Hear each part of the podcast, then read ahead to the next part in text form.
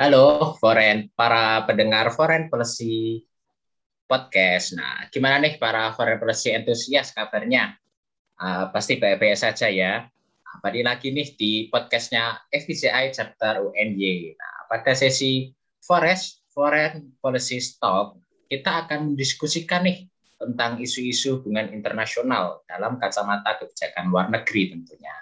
Nah, pada Forest kali ini kita akan bahas South China Sea, Its Influence and America's Intervention. Yang mana host pada podcast kali ini yaitu adalah saya, Faizal Bagasworo, juga ditemani oleh teman saya yaitu Kak Farah Paca. Halo Kak Paca. Halo semua, halo Faizal, uh, selamat sore. Aku Farah Paca yang bakal nemenin podcast uh, bareng Faizal sore ini. Halo Kak, nah, ini kita sore-sore podcast enak banget ini ya seperti yang mungkin para teman-teman tahu ya bahwa di media massa ini Laut Tiongkok Selatan atau mungkin teman-teman sering dengarnya uh, Laut Cina Selatan begitu. Ini ramai diperbincangkan ini karena klaim Tiongkok di Laut Tiongkok Selatan yang tumpang tindih dengan wilayah laut negara lain seperti Vietnam, Filipina, Malaysia, dan Brunei Darussalam. Bahkan kita ini juga menjadi fokus isu pertahanan di dunia loh. Bener banget kan Kak Paca? Nah, bener banget. Uh, di sesi ini kita bakal undang bintang tamu yang uh, keren nih. Uh, beliau sangat menguasai uh, di ranah uh, pertahanan dan keamanan nasional Indonesia.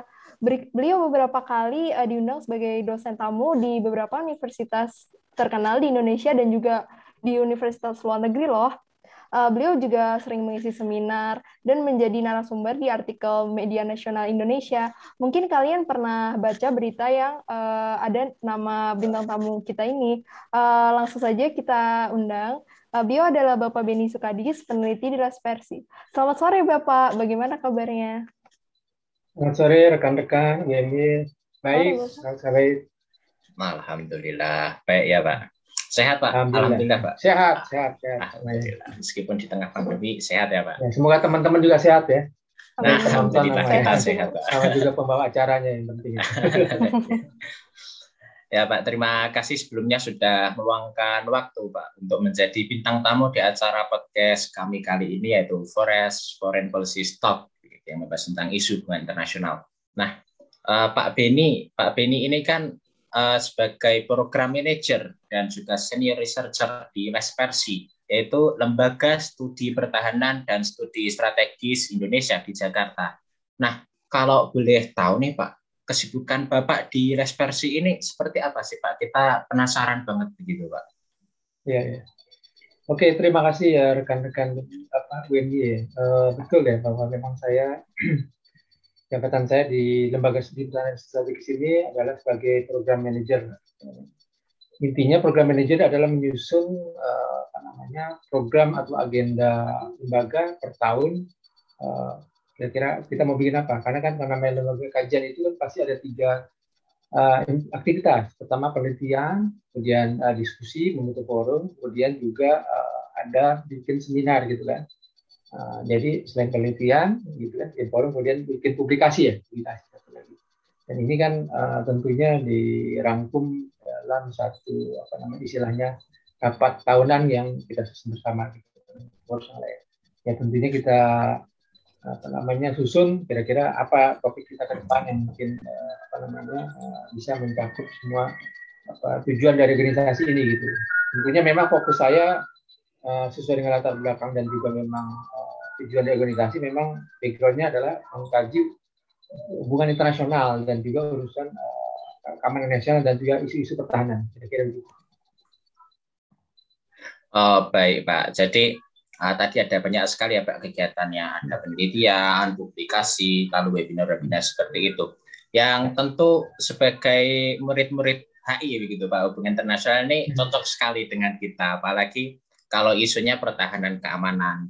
Nah, Uh, saya juga pernah lihat nih Pak beberapa jurnal Bapak tentang pertahanan keamanan begitu.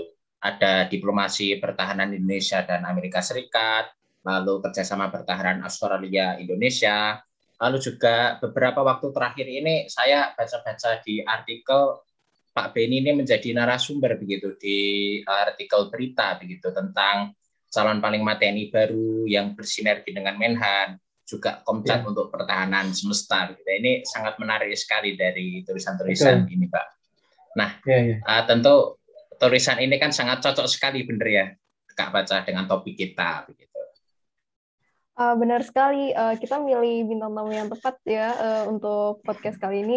Uh, jadi uh, aku bakal jelasin uh, beberapa uh, beberapa uh, latar belakang dari uh, adanya uh, masalah laut sengketa laut Tiongkok Selatan ini. Nah, jadi uh, sengketa laut Tiongkok Selatan sendiri ini uh, tidak hanya meningkatkan ketegangan di kawasan uh, Indo-Pasifik, tapi juga uh, merambah ke ranah nasional. Uh, adanya persaingan antara Tiongkok dan Amerika Serikat ini juga menjadi uh, salah satu uh, yang meramaikan uh, sengketa di Laut, Tiongkok Selatan.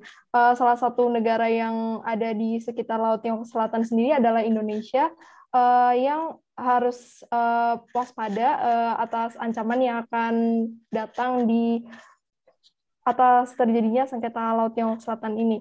Nah, uh, langsung masuk saja ke pertanyaannya, Bapak. Uh, untuk boleh nggak sih Pak diceritain uh, gimana kondisi dan perkembangan Laut Tiongkok Selatan untuk saat ini, Pak? Ya, terima kasih ya. ya, tentu kalau bicara situasi sekarang ya, up to date ya, terutama pasca hmm, apa namanya uh, keputusan arbitrase internasional 2012 yang menyatakan bahwa Cina tidak bisa mengklaim wilayah-wilayah uh, disebut yang diklaim itu atau Nendes wilayah garis putus itu uh, terutama klaim atas beberapa uh, batu karang ataupun uh, feature itu satu bentuk atau atol ataupun pulau kecil gitu ya. Dan itu karena itu di luar uh, apa namanya uh, bukan wilayahnya dia. Artinya dari keputusan itu Cina tidak bisa mengklaim karena itu bukan wilayahnya Cina. Tapi tentunya ada konsekuensi dari keputusan itu uh, tidak serta tidak serta merta Cina akan menarik diri gitu karena keputusan arbitrase 2016 itu tidak memiliki suatu kekuatan memiliki kekuatan hukum betul, tapi tidak ada yang menegakkannya. Namanya kalau ada seperti hukum hukum apa pun itu kan harus ada yang menegakkan. Seperti hukum biasa kan ada polisi. Nah ini kan nggak ada yang menegakkan hukum itu. Putusannya sudah betul valid bahwa ini keputusan arbitrase internasional, tapi Cina tidak bisa keluar secara pertama karena nggak ada yang, yang uh, memaksa dia uh, mundur dari itu dia tetap uh, artinya mengklaim wilayah uh, wilayah itu adalah wilayah dia. Uh, yang menarik bahwa selama 10 tahun terakhir Cina telah berhasil atau membangun uh, beberapa pulau karang atau pulau kecil itu kemudian direklamasi kemudian dibangun uh, berbagai fasilitas militer berupa fasilitas radar, fasilitas uh, pangkalan udara dan juga uh, apa namanya perangkat misil ya ataupun uh, peluru kendali gitu. Nah, di beberapa pulau kecil itu uh, memang tidak uh, tidak semerta-merta ada disiapkan pesawat atau apa pun begitu. Tapi di, di beberapa pulau yang yang dia bikin itu sudah dipersiapkan uh, semacam uh, pelabuhan atau pangkalan uh, apabila kapal Cina merapat. Dan yang lain yang saya bilang tadi kan sudah disiapkan pangkalan udara. Nah, ini sebenarnya sejak 10 tahun terakhir, paling tidak sejak 2010 sampai 2012 itu uh, terakhir itu mungkin 2017 ya, hampir semua pulau-pulau yang direklamasi itu sudah dipersiapkan oleh China dan sudah ada fasilitas yang saya bilang tadi, apakah itu uh, pangkalan udara ataupun lapangan udara dan juga fasilitas uh, radar dan lain. Nah tentu ini uh, dari sisi uh, apa namanya setelah apa apalagi setelah putusan itu Amerika kan uh, meminta apalagi negara Barat bahwa karena China tidak patuh akhirnya Amerika semakin sering mengirim uh, apa namanya uh, kapal perang atau yang disebut operasi Freedom of Navigation, of Freedom of Navigation Operation yang sebenarnya sudah dilakukan oleh Amerika sebelum putusan tahun 2016 itu. Seingat saya sejak 2013, 14 itu Amerika sudah sudah, sudah uh, sering mengirim. Cuma dua tahun terakhir ya 2000 tadi tidak 2019 sampai 2020 Amerika sudah sering uh, mengirimkan per tahun itu 10 kali kapal perang dia kirim 10 kali. Jadi tapi frekuensi meningkat. Jadi dua tahun sebelum 2019 yaitu 2017 2018 itu hanya lima kali dia kirim kapal perang ke wilayah Sea. Gitu. Sehingga ini makin yang seperti Anda bilang bahwa ini akan meningkatkan uh, apa namanya tensi ataupun ketegangan di wilayah itu. Karena kita ketahui Amerika adalah bukan claimant state, dia bukan uh, pihak yang mengklaim wilayah ini.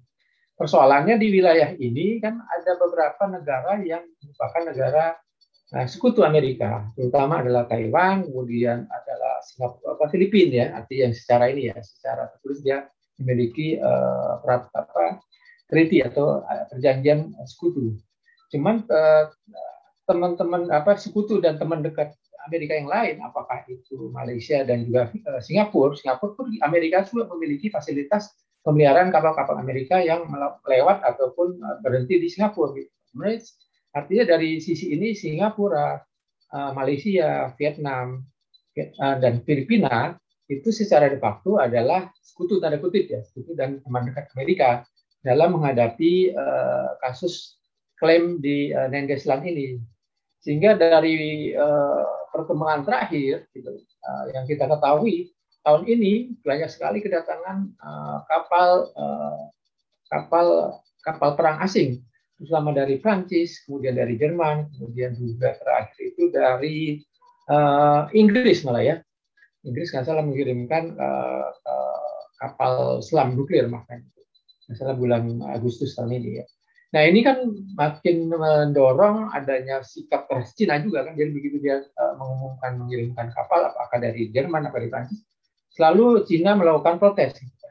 Ya Cina selalu protes begini bilang, ya kami percaya bahwa uh, laut wilayah laut selatan itu memang terutama wilayah yang di IIZ, Zarat Ekonomi itu adalah laut bebas, sehingga siapa pun boleh ber, berlintas atau freedom of uh, freedom of passage ya atau independent passage tidak memiliki jadi semua orang bisa melewati wilayah ini karena ini perairan internasional.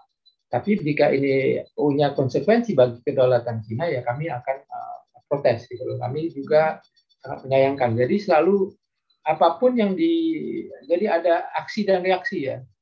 Karena aksinya Cina menolak uh, apa uh, klaim dari apa putusan uh, hukum internasional di pihak lain Amerika mengirimkan kapal-kapal perang yang yang menyatakan bahwa wilayah ini adalah wilayah apa namanya laut internasional yang semua semua negara bisa ber, berlayar dan berlintas secara damai. Dan ini semuanya sebenarnya arti dari di satu sisi ya di satu sisi kita lihat bahwa uh, di Laut Cina Selatan ini adalah wilayah strategis yang menghubungkan antara Laut Cina apa Laut apa Cina Laut Cina Selatan bukan hanya Laut Cina Timur di mana merupakan wilayah perairan strategis yang menghubungkan antara Asia Tengah ataupun Timur Tengah yang membawa pasokan apakah itu pasokan perdagangan ataupun juga pasokan gas mineral dari uh, Timur Tengah yang di mana uh, bukan selain Cina tapi juga Jepang menggunakan wilayah ini dari Selat Malaka ya jadi kemudian India Selat Malaka kemudian uh, Selatan sebagai wilayah uh, perairan internasional yang menjadi hampir 40 persen lalu lintas internasional terutama dalam perdagangan internasional itu adalah lewat Laut Cina Selatan gitu loh. Sehingga ini yang mengkhawatirkan ya jika suatu waktu terjadi konflik ataupun perang ya di masa datang ya kita nggak tahu namanya kan. Dan tentunya bukan hanya mengkhawatirkan Cina dan Jepang tapi juga mengkhawatirkan Amerika. Karena Amerika juga rely on juga jadi bergantung juga dengan uh, adanya uh, suatu stabilitas atau keamanan di wilayah ini. Jadi memang cukup rumit ya. Saya kira begitu sementara. Uh, ya Pak, terima kasih.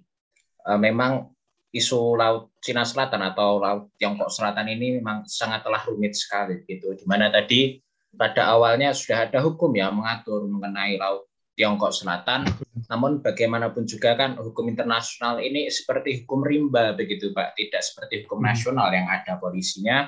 Namun uh, semua aktor negara ini juga memiliki kekuatan masing-masing gitu.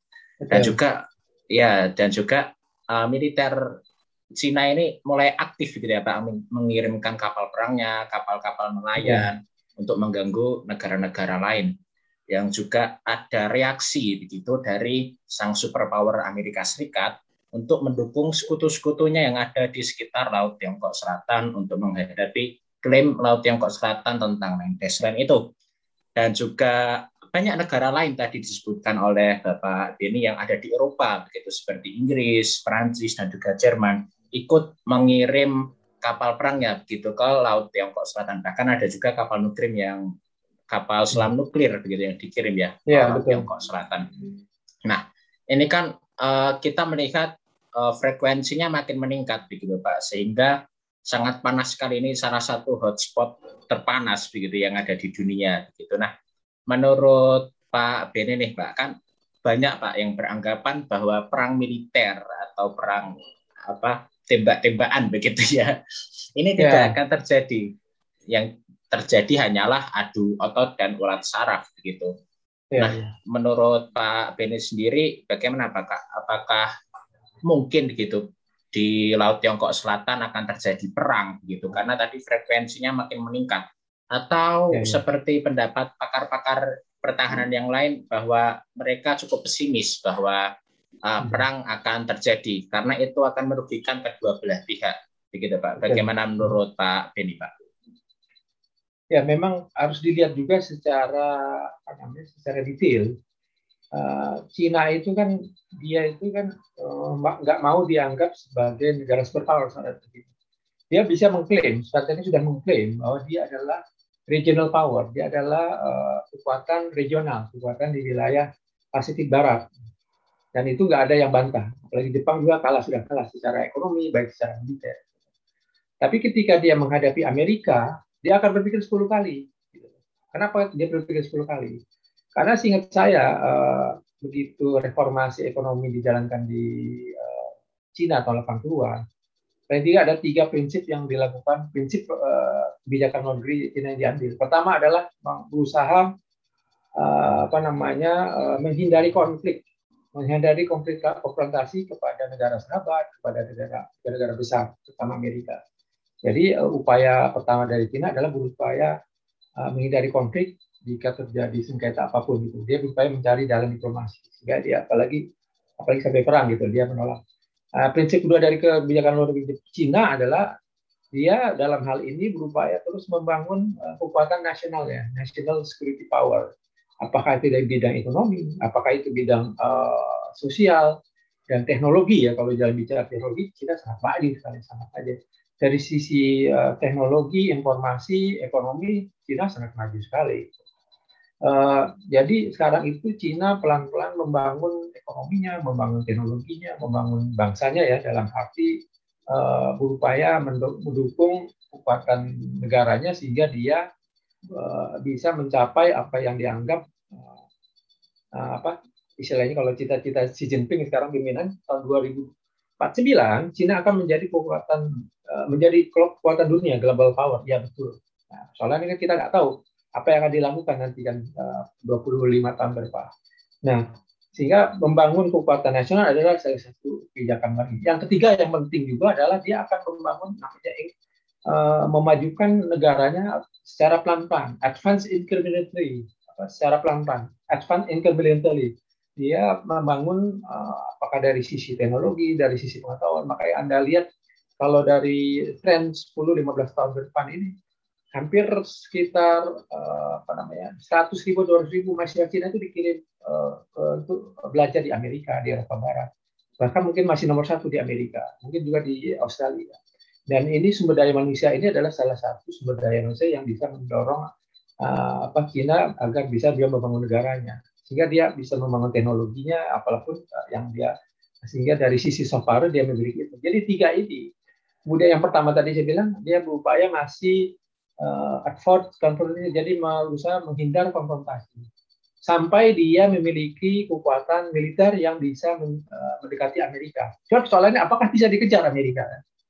Arti dari semua sisi, tadi saya bilang betul bahwa memang dari sisi kalau idealnya secara normatifnya uh, mungkin dia bisa mendekati Amerika dalam kekuatan militer. Soalnya dia apakah dia uh, apa apakah dia ceroboh dalam suatu hal gitu. Nah ini kan kembali lagi dari uh, kebijakan dari pimpinan yang terutama Xi Jinping. Karena Xi Jinping ini memang uh, sangat uh, jarang. Jadi baru sekali ini pemimpin Cina ini sangat berkuasa penuh ya. Pengen aja dia sudah menghapuskan dalam uh, Kongres uh, Partai Cina tiga tahun lalu dia menghapuskan jabatan uh, batasan waktu jabatan jabatan presiden. Gitu. Dia sudah hampir seumur hidup. Gitu. Nah ini kan dan semua apa doktrin dia, semua keputusan dia itu sekarang semua di tangan dia. Nah ini jadi memang uh, cukup mengkhawatirkan dari sisi karena tidak ada yang mengopos, tidak ada yang mengcounter atau mengimbangi dia di dalam negerinya. Beda kalau negara demokrasi kan, kalau kita presiden ada DPR yang bisa menghambat juga. Nanti kita nggak tahu ada yang ditarget secara idiosyncratic, kita nggak tahu kalau dia tiba-tiba emosi, ya dia bikin apa gitu kan, nggak putusannya. Nah ini kira-kira gitu. Tapi ini ini pun juga tergantung dari bagaimana dia bisa memanage uh, militernya Cina itu, bagaimana dia bisa menunjukkan bahwa bahwa ya ini tadi kan Cina itu kan selalu juga akan menggunakan isu-isu uh, apa namanya persoalan sengketa internasional untuk menaikkan sentimen nasionalisme dia. Apabila dia diserang di dalam negeri, bisa saja menggunakan isu Cina Selatan sebagai apa untuk menaikkan dukungan dari rakyatnya dia gitu. Dan ini juga kalau kita bicara tren ya, memang uh, keberadaan Amerika di Laut Cina Selatan cukup menghambat militerisasi yang dilakukan Cina. Jadi makanya banyak negara-negara Asia Tenggara selalu melihat Amerika sebagai balance, sebagai counterbalance untuk membalance adanya military build up di Laut Cina Selatan. Terutama tadi yang saya bilang bagaimana Cina telah membangun berbagai pangkalan militer yang yang uh, pada masa depan mungkin ya sangat potensi berbahaya buat uh, uh, negara lain, terutama Filipina, Vietnam dan lain-lain. Sehingga selalu apakah itu Vietnam, apakah itu Filipina, bahkan Indonesia ya akan melihat Amerika, akan meminta bantuan Amerika uh, dalam hal uh, mengcounter uh, apa keberadaan atau keberadaan Cina di Laut Cina Selatan. Dan tentunya Cina akan melihat juga oh, kalau uh, yang lain pada minta bantuan Amerika kan eh, secara secara apa namanya secara international community dia artinya terisolir kan terkonten betul nggak apalagi baru-baru ini kan satu bulan lalu Amerika sudah melakukan sekutunya di uh, apa namanya Asia itu AUKUS dengan AUKUS itu dengan Amerika, yeah. Australia uh, dan UK gitu kan. Dan ini di satu sisi makin membuat deterrent. Jadi deterrent Amerika yang dilakukan melalui freedom of uh, freedom of navigation operation di Laut Cina Selatan uh, mau tidak mau juga apa secara uh, uh, apa namanya to some extent ya dia juga menghambat membuat Cina berpikir beberapa kali untuk uh, tidak melakukan hal yang gegabah. Gitu. Jadi di satu sisi, tapi di sisi yang lain yang harus dilihat adalah di tingkat bawah, di tingkat nasional. Karena sebenarnya banyak terjadi mungkin tiga tahun empat tahun terjadi hampir apa namanya tabrakan ya. Jadi ya di uh, misal Amerika gitu di patroli ya di luar 12 mil itu kan, karena karena kalau di atas 12 mil kan itu laut uh, eh, ZEE ya, di mana dianggap laut lepas. Nah, Amerika itu kan dia selalu hampir nggak nyampe lewat 12 mil dia patrol gitu kan, patroli itu kan dia melewati itu kan, jadi apa melewati itu. Dan itu diikuti oleh Cina. Dan itu hampir berapa kali terjadi dem, apa namanya uh, hampir tadi tabrakan hampir berapa kali. Nggak salah itu uh, itu nah kira-kira gitu. Jadi soalnya kita siapa yang bisa menjamin tidak ada terjadi hmm. miskalkulasi jika terjadi apa namanya uh, semacam kan selalu begitu apel Amerika mendekati 12 mil itu si Cina itu dia langsung apa uh, istilahnya uh, uh, memberitahu ke radio Anda memasuki ZEE Cina Anda harus keluar kalau apa pun Amerika kapalnya dia nggak nggak karena di ZEE itu nggak boleh berhenti Amerika itu kan lewat aja cuman kan si Cina kan merasa nah ini yang menarik ya kalau pernah lihat CNN gitu jadi begitu, dia memberitahu kapal perang Amerika lewat itu, dia suaranya nggak begitu keras. Tapi begitu ada kapal Filipina atau Vietnam melewati itu, dia bicara lebih keras, dia lebih sarkas. Nah ini kan jadi Cina itu selalu hati-hati gitu. Nah persoalannya apakah tidak terjadi miskulasi jika terjadi Amerika melakukan patroli, kemudian juga Cina di, di lapangan ya, tiba-tiba kapal Cina menabrakkan kapalnya di kapal Coast Guard atau kapal uh, militer ke Amerika yang lewat gitu kan. Nah kita nggak tahu gitu. Sehingga uh, namanya konflik atau perang itu kan kita nggak tahu. Sehingga ya sangat mungkin terjadi ya, di masa depan ketika uh, yang kembali ke tadi prinsip kebijakan luar negeri kebijakan luar negeri Cina tadi dia akan membangun uh, national power ya begitu national powernya begitu militernya kuat dia punya uh, kapal perang yang canggih kemudian kapal pesawat yang canggih kemudian juga dengan segala macam uh, apa namanya teknologi yang maju mungkin saja orang-orang yang di lapangan, tentara yang di lapangan uh, trigger happy ya. Trigger happy itu ya udah saya merasa punya kekuatan kok saya tembak aja gitu. Dan jangan sampai terjadi itu. Trigger happy itu di lapangan. Apakah pilotnya, apakah kapal kapten kapal bisa saja dia nembakin ke kapal Amerika. Nah ini kan udah bisa memulai konflik. Tentunya uh, Cina dalam hal ini pemimpinnya akan hati-hati. Tapi kita nggak tahu di lapangan. Nah ini uh, kita di masa depan diskalkulasi ini harus dimasukkan juga. Dan sebenarnya baik itu Cina, dia akan siap juga. Soalnya kan dia soalnya dia akan mikir juga. Dia pikir pasti 10 kali. Karena dia sadar Amerika itu sudah menggalang kekuatan apakah itu Korea Selatan, Jepang, Filipina, tadi saya bilang Singapura, bahkan mungkin Indonesia. Sebenarnya Indonesia ini kan dipujuk-pujuk sekarang oleh Amerika kalau Anda tahu. Cuman kan kita uh, nggak bisa menjawab gitu loh. Terutama dari kayak bisa belum bisa menjawab. Apakah emang kita akan bantu Amerika atau gimana gitu. Kira-kira gitu. Uh, baik berarti uh, emang Tiongkok ini emang uh, itu ya Pak uh, berusaha untuk meningkatkan national security power-nya uh, untuk menjadi betul, betul. dengan ambisi yang besar untuk menjadi negara uh, superpower gitu ya Pak uh, ya, pertama di dunia. Uh, betul di Uh, terus tadi Bapak di awal juga sempat menyebut, uh, menye, uh, menyebutkan kalau uh, kapal-kapal dari negara non claimant ini banyak yang masuk laut Tiongkok Selatan untuk sekadar hmm. patroli atau uh, penjagaan dengan uh, alasan uh, untuk untuk mencegah uh, pengaruh Tiongkok ya Pak di laut Tiongkok Selatan. Betul. Nah, Betul. Uh, sebenarnya ini terutama Amerika Serikat. Nah, sebenarnya ini untuk Amerika Serikat kan sering mengirim kapal perang ya. Tadi Bapak menyebutkan bahwa dua tahun terakhir uh, intensitasnya meningkat. Betul. Uh, ini boleh di, uh, dijelaskan lebih lanjut nggak Pak? Uh, apa sih kepentingan Amerika Serikat di Laut Tiongkok Selatan itu?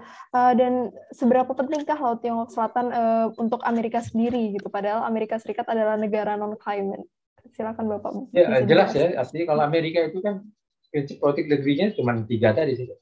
Pertama, bagaimana dia bisa mengakses uh, pasar ataupun membangun ekonomi dia uh, dengan memiliki akses pasar ataupun memiliki akses uh, terhadap sumber daya alam gitu. Apakah dari Indonesia apakah juga dari Timur Tengah gitu.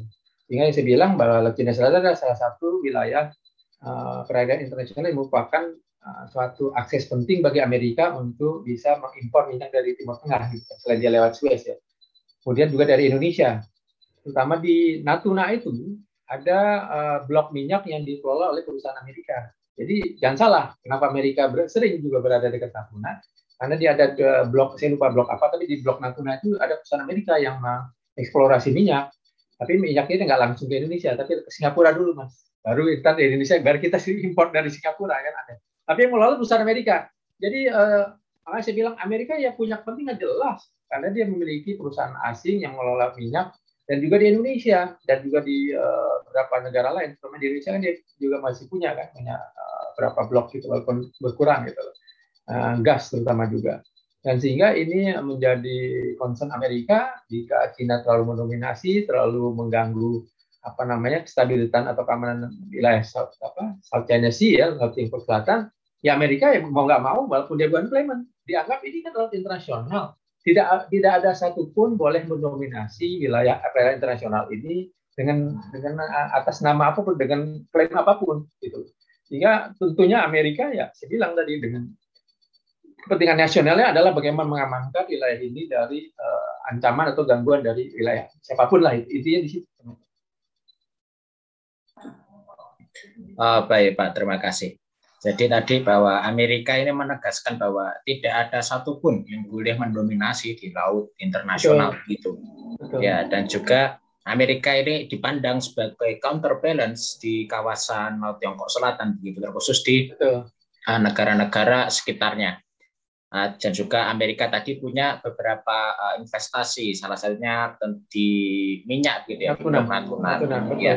Nah, uh, yang ingin saya tanyakan nih Pak, kan kita tahu Pak bahwa tadi kapal-kapal Tiongkok ini juga usil sekali dengan negara-negara kecil gitu. Tapi kalau dengan negara besar seperti Amerika ini cukup pensiun. Lalu uh, tapi ternyata iya, tapi ternyata yang usil ini juga tidak hanya Tiongkok Pak. Uh, kedatangan Amerika sendiri juga dianggap cukup meresahkan begitu dari para negara-negara sekitar Salah satunya adalah kemarin ada AUKUS begitu ya Pak, yang hmm. itu adalah kerjasama militer antara Amerika, hmm. Inggris dan Australia yang dibalut uh, nuklir begitu. Ini kan cukup meresahkan Pak bagi negara-negara sekitar. seperti ASEAN yeah. begitu. Nah, hmm. uh, sebenarnya bagaimana sih Pak dampak dari rivalitas antara Tiongkok dan juga Amerika terhadap stabilitas di negara-negara kawasan Laut Tiongkok Selatan seperti uh, terkhusus begitu ya Pak ASEAN begitu negara-negara iya. ASEAN. Ya, ya kalau dilihat tadi saya bilang bahwa memang uh, bagi ASEAN yang uh, suatu organisasi politik ekonomi di wilayah Asia Tenggara yang dianggap punya legitimasi bagi untuk mengurus diri sendiri gitu loh. Uh, AUKUS dianggap uh, anggapnya satu apa istilahnya satu apa namanya ya bukan ancaman ya artinya suatu hal yang bisa memicu ya. Karena kan dia nggak kan nggak ada maksud AUKUS itu buat mendominasi dalam arti menginvasi negara Asia. Tidak. Tapi intinya sebenarnya bagaimana AUKUS ini bisa mengkonten Cina di wilayah Indo-Pasifik terutama Asia Tenggara dan Laut Cina Selatan. Di situ. Bahwa ada negara lain seperti Indonesia, Malaysia yang agak apa namanya keras uh, responnya, tapi gimana pun satu satu dan lain hal tidak bisa menolak juga keberadaan ini gitu. Karena uh, secara de facto Amerika itu kan uh, merupakan sekutu umbrella di wilayah Pasifik Barat ya, sejak perang uh, dunia kedua 2007 uh, yaitu dari dari 76 tahun yang lalu ya, ya tahun 45 sampai sekarang uh, Anda harus ketahui juga bahwa Cina pun uh, begitu bisa maju pun kemudian sejak setelah, dia melakukan normalisasi dengan Amerika tahun 73 74 saya bilang. Amerika adalah sangat punya peran besar untuk uh, mendorong Cina agar dia membuka diri dalam hal ekonomi, kemudian juga bagaimana Cina bekerjasama dalam bidang ya, teknologi, informasi, dan pengetahuan. Dan banyak mengirim mahasiswa ke Amerika. Sehingga begitu pulang dia membangun diri membangun negaranya. Jadi perkembangan ekonomi Cina itu tidak lain tidak bukan adalah karena peran Amerika. Kenapa saya bilang ini disebut? Karena begitu tahun bulan begitu dia melakukan normalisasi dengan uh, Amerika, Amerika dan uh, Cina itu secara de facto adalah kawan dekat untuk menghadapi Rusia. Karena pada saat itu kan lawan paling tangguh kan Uni Soviet kan disebut uh, apa USSR Uni Soviet. Sehingga Amerika kenapa dia melakukan uh, normalisasi dengan Cina karena dia menggunakan Cina untuk menghadapi uh, Uni Soviet. Gitu. Dia mengcounterbalance Uni Soviet di wilayah uh, apa namanya Asia uh, Timur gitu loh. Dan Amerika membangun tadi saya banyak membantu Cina dalam hal teknologi dan pengetahuan. Dan ini Cina tidak bisa bantah itu. Kemudian Anda ingat tahun 2000 Cina juga diterima di uh, apa namanya Organisasi Perdagangan Dunia itu uh, saya lupa ya. Nah, itu pun dengan eh, peran Amerika gitu loh. Ya kan? Jadi uh, tidak mungkin Cina bisa masuk dalam uh, organisasi perdagangan dunia uh, tanpa bantuan Amerika gitu. Jadi di satu sisi sebenarnya dia punya uh, apa namanya hutang juga hutang budi dengan Amerika. Nah, dilihat dari sisi ini memang uh, agak rumit gitu loh.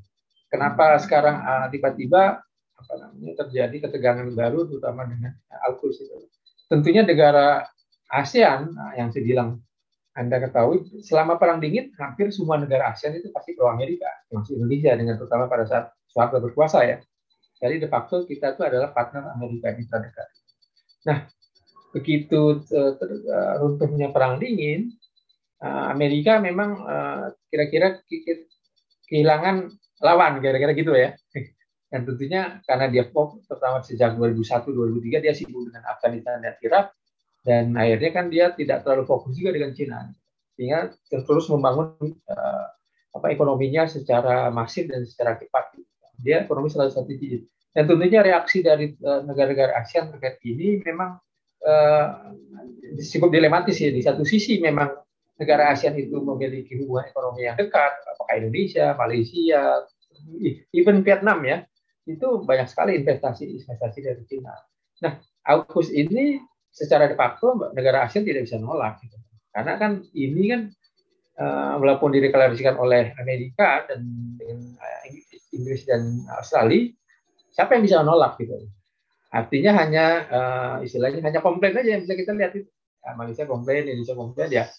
Ya artinya di satu sisi ada kekhawatiran bahwa ini akan bisa memicu ya bisa saja. Tapi di satu sisi juga bisa jangan-jangan ini bisa jadi deterrent bisa jadi sebagai pengentaran bagi atau pesan bagi Cina ya jangan macam-macam lah di sini di ya, kira-kira gitu.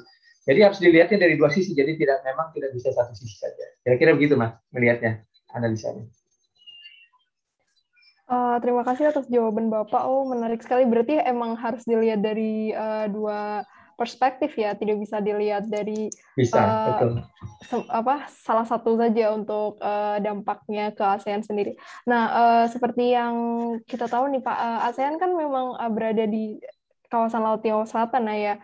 Uh, sebagai organisasi regi regional, ASEAN sendiri uh, sudah telah berperan untuk uh, menyelesaikan uh, kasus sengketa sengketa laut Tiongkok Selatan ini. Nah, ASEAN ini punya uh, prinsip intervensi non intervensi uh, eh, atau uh, bisa dikenal sebagai ASEAN Way uh, menyelesaikan hmm. masalah tanpa adanya intervensi ke uh, ke masing-masing negara.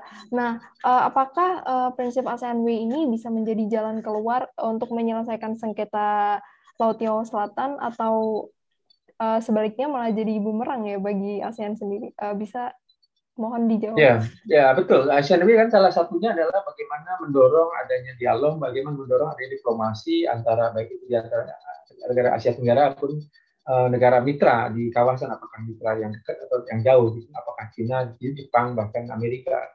Tentunya uh, kita ketahui ASEAN sangat punya peran ya begitu deklarasi COC tahun 2002 walaupun belum banyak kematian sampai sekarang 2021 uh, paling tidak uh, lima atau empat tahun terakhir sebenarnya sudah ada kemajuan. Karena begitu saya ingat saya tahun 2013 itu ada kemajuan soal draft yang terakhir gitu kan. Karena draft ini kan yang dibahas macam-macam.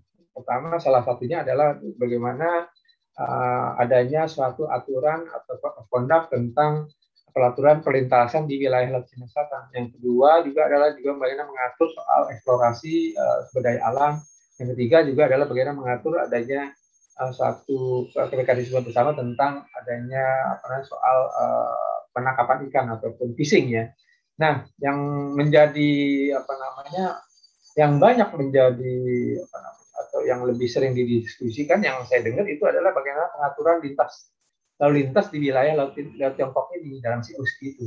Jadi bukan bicara tentang uh, bagaimana kerjasama di pendidik apa kerjasama uh, penangkapan ikan atau pemberian izin penangkapan ikan atau kerjasama dalam sumber daya apa eksplorasi sumber daya alam. Karena saya lihat padahal justru yang banyak banyak orang terutama dari pengamat asing atau analis asing bahwa sebenarnya yang lebih mudah dijalankan atau didiskusikan pertama adalah bagaimana kita membicarakan soal pengelolaan sumber daya alam dan juga pengelolaan uh, ya apa uh, apa penangkapan ikan itu gitu kan. Karena ini paling gampang sebenarnya kan. Dibanding kita agak sulit membicarakan soal uh, yang lain gitu loh. Uh, yang misalkan soal apa namanya uh, lalu lintas misalnya kapal perang atau lalu lintas itu. Eh, memang itu yang di situ. Jadi tapi memang alotnya yang saya dengar ya kalau saya baca-baca informasi dan referensi yang alotnya memang soal lalu lintas soal pengaturan lalu lintas di wilayah itu gitu. Karena kan itu selalu kan yang selalu diperdebatkan kan soal lalu lintas kapal apakah kapal pedagang dan kapal militer terutama kapal militer. Nah, ini yang selalu debatnya yang nggak ketemu di situ. Sehingga sebenarnya kalau ASEAN sebenarnya ya bisa karena kan dari satu prinsip ASEAN itu bagaimana menggunakan diplomasi, bagaimana menggunakan channel-channel apa namanya eh, apa namanya negosiasi dan juga apa namanya eh, konsultasi di antara negara ASEAN kemudian juga kita juga kan dengan COC ini kan antara ASEAN dan Cina. Jadi bisa di bisa didorong sebenarnya untuk bagaimana salah satunya bisa membahas juga soal resolusi konflik. Memang walaupun tujuan akhir dari COC ini tidak tidak di, uh, tidak bisa apa, apa bukan tidak tidak akan membahas secara final bahwa ini adalah suatu mekanisme untuk mengatasi suatu uh, persengketa di wilayah itu gitu. Enggak, enggak, enggak, enggak berpretensi di situ. Cuman saya lihat memang dari sisi apa namanya eh, apa namanya tenis terutama mengatur tenis lintas damai atau lintas kapal kapal kapal eh, apa namanya kapal uh, kapal laut ya apa pun militer atau sipil itu itu yang penting justru memang penting. Karena di situ misalkan kan aturannya kan misalkan dia lalu lewat lalu lintas di di atas 12 mil 12 mil dari satu pulau atau Natuna gitu kan bagaimana juga jaraknya berapa gitu kan. Supaya nggak terjadi tabrakan itu kan jadi pengaturannya lebih teknis soal safety aja, safety di uh, apa namanya selling apa pelayaran pelayaran pelayaran bagian pelayaran pengaturan pelayaran dan lalu lintas damai kayak gitu. Memang itu penting bagi karena kan uh, kita ketahui itu sangat uh, wilayah yang sangat ramai sekali karena wilayah lantus apa perlintasan internasional kira-kira. Jadi Amerika ASEAN sangat punya peran sebenarnya. Tinggal bagaimana kita mendorong COC ini benar. Nah kembali uh, bisa nggak ASEAN bisa untuk menyatukan idenya ini supaya bisa berhadapan dengan Cina? Ini nggak menjadi persoalan, betul nggak? Karena di tingkat ASEAN sendiri memiliki ada kepentingan masing-masing gitu. Nah, saya nggak yakin Kamboja sama itu berani berhadapan dengan Cina gitu. Karena dua negara ini kan dianggap bisa client state-nya Cina gitu. Karena banyak sudah banyak tergantung dengan Cina terutama dalam bidang ekonomi. Nah, jadi kalau ASEAN sama ASEAN yang nggak bisa bersatu untuk ada di Cina ya sulit juga kita untuk menyelesaikan COC di kota kota. Kira-kira gitu. Tapi saya punya harapan lah. Masih punya harapan. Uh, baik Pak, terima kasih. Jadi untuk ASEAN bisa menangani Laut Tiongkok Selatan di uh, kasus untuk code of conduct gitu menggunakan code of conduct sebagai solusi salah satu solusi ini dari Pak Bini sendiri masih ada harapan ya Pak.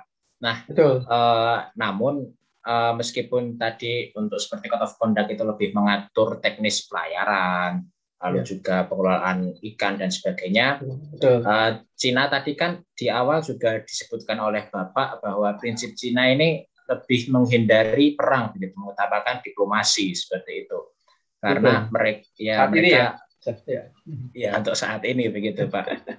Nah, uh, namun Pak uh, seperti yang kita tahu Pak bahwa tahun 2014 di mana uh, Filipina uh, mengangkat isu Laut Tiongkok Selatan ini ke Mahkamah Arbitrase Internasional pada 2014 di mana uh, Filipina kurang lebih seperti menyudutkan uh, Tiongkok begitu lewat uh, mahkamah internasional ini menggunakan soft powernya dan hasilnya ya. dimenangkan oleh Filipina. Nah, Betul. namun ternyata pada hasilnya Tiongkok sendiri seperti tidak peduli terhadap keputusan internasional ini dan tetap menguasai dan tetap jahil begitu ya Pak kepada mhm. wilayah-wilayah negara lain. Nah, eh, menurut Bapak seperti apa? Karena Tiongkok ini kan punya sejarah yang cukup buruk begitu dalam mematuhi aturan internasional. Tapi tadi hmm. Bapak juga mengatakan masih berharap. Ini seperti apa Pak? Apakah memang masih benar-benar ada harapan bahwa Cina bisa mau untuk mengikuti Code of Conduct ini Pak? Ya tadi kan saya bilang karena kan ini masih dalam on progress ya, ongoing progress. Karena yang nama negosiasi ya, eh, negosiasi itu mem mem memerlukan suatu sumber daya bukan hanya waktu tapi uang juga dan juga uh, apa namanya ketahanan resiliensi karena namanya membicarakan uh, satu draft aja itu mungkin bisa bertahun-tahun apalagi ini draftnya ada berbagai konten gitu saya disebutkan tadi kan jadi uh, kembali uh, sebenarnya kesungguhan dari terutama karena kan yang saya bilang ini ASEAN ini kelihatannya ya ada lack of leadership gitu. Nah ini yang saya lihat justru Indonesia yang dianggap big brother atau dianggap pendiri salah satu pendiri ASEAN ini kan uh, kayaknya kehilangan momentum atau kehilangan gairah untuk memimpin ASEAN agar bisa mendorong negara lain agar COC ini bisa dibahas secara konsisten, secara terus menerus sehingga bisa memperjuangkan apa yang disebut COC ini gitu kan. Cuman kan uh, ekspektasi orang uh, mungkin terhadap Indonesia itu sangat besar, terutama dari Amerika Serikat, negara-negara Uni Eropa, dan negara apalagi di tingkat ASEAN sendiri gitu. Soalnya di Indonesia pun tampaknya apa namanya gairah itu untuk memimpin ASEAN sudah berkurang gitu loh.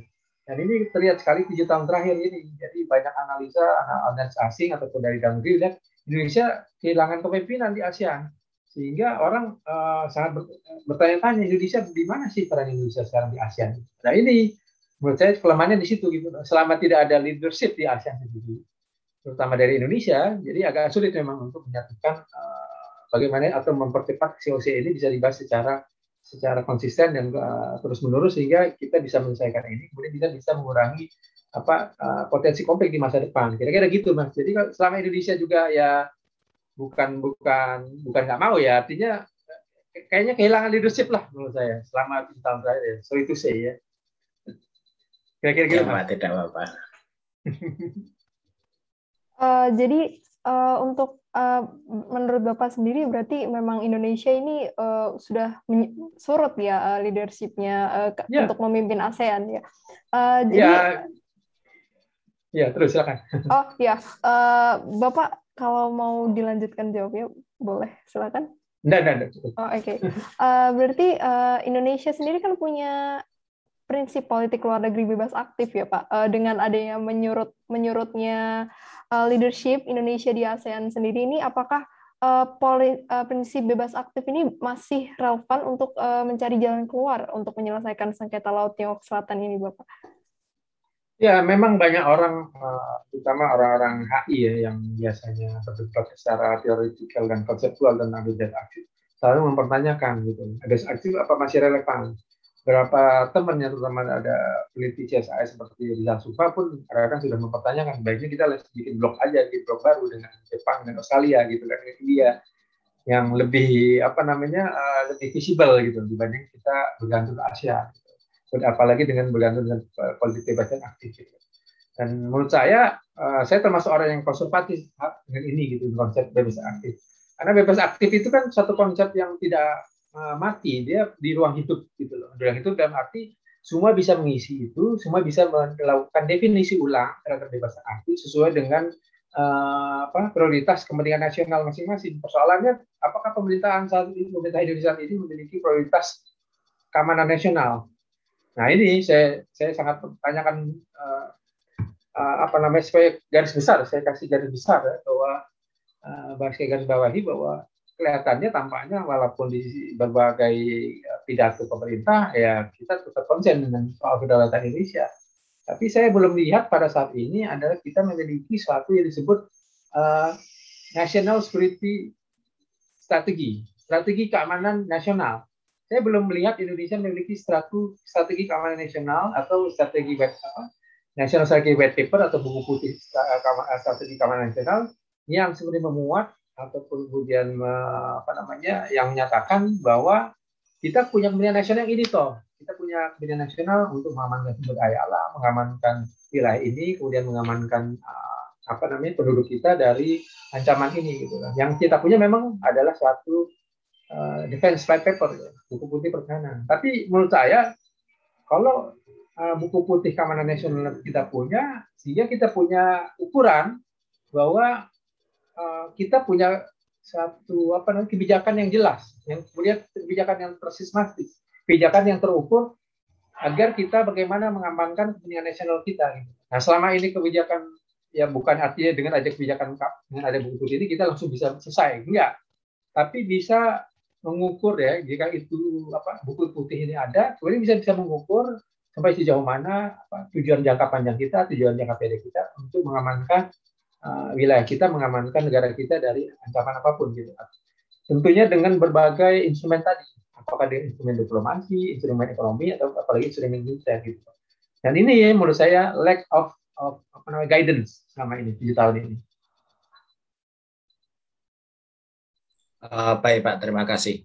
Jadi tadi ini uh, bebas aktif ini apa terlepas dari relevan atau tidak relevan, ya. ini sangat dipengaruhi oleh uh, apa kepentingan nasional kita begitu dan betul betul ya dan tadi Pak Bini menyebutkan bahwa strategi keamanan nasional kita ini masih belum jelas mau ke mana dan kita masih lack of guidance gitu karena uh, buku putih kita belum belum cukup gitu ya untuk mengukur ya. uh, gimana sih kita ke depan.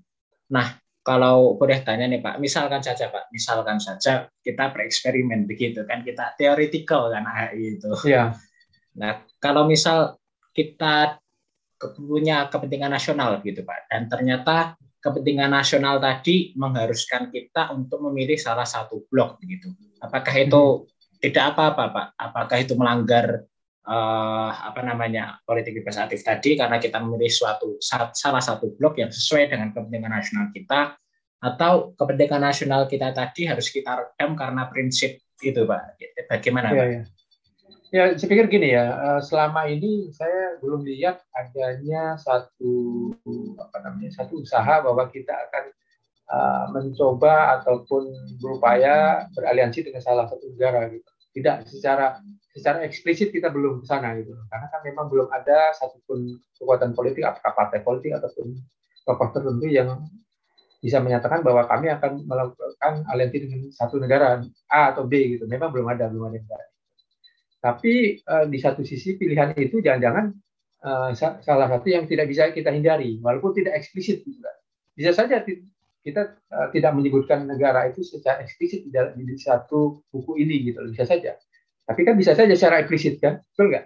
Ini kan pintar-pintar kita aja menyusun buku ini kan, nggak perlu kita secara eksplisit menyebutkan satu negara blok, tapi kita melakukan politik yang secara apa yang disebut uh, apa namanya uh, apa namanya uh, apa namanya bandwagoning. Misalnya bisa kita bandwagoning di satu negara gitu. Walaupun tidak eksplisit dalam uh, ininya ya dari di satu kebijakannya kan. Mungkin saja begitu kan. Dan ini kan uh, itu kan pintar-pintarnya pemerintah saja gitu tentunya dengan walaupun dengan cover dengan bebasan aktif gitu kan makanya saya bilang tadi bebasan aktif itu ya harus kita redefinisikan lagi gitu dan ini yang hanya bisa itu ya orang-orang yang jadi yang yang megang pemerintah bukan saya. Kalau saya kan orang luar, mas. Dia harus menyusunnya gitu loh. Kecuali saya di dalam, nah saya akan nyusun dari bareng-bareng sama yang orang di dalam gitu.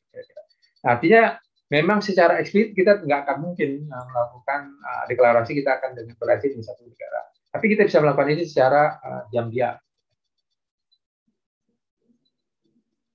Uh, jadi memang cukup rumit ya Pak Laut Tiongkok Selatan sendiri ini iya, masalahnya yeah, ya, uh, dan cukup panas juga uh, dan banyak ramai diomongkan. Uh, jadi kalau misalnya uh, saya simpulkan uh, dari diskusi awal kita, uh, ini uh, Laut Tiongkok sendiri adalah isu yang cukup panas uh, dan Bapak tadi uh, menyebutkan bahwa mungkin saja terjadi perang kalau misalnya uh, Tiongkok uh, terus meningkatkan kekuatannya dan Amerika yeah. masih terus uh, keras.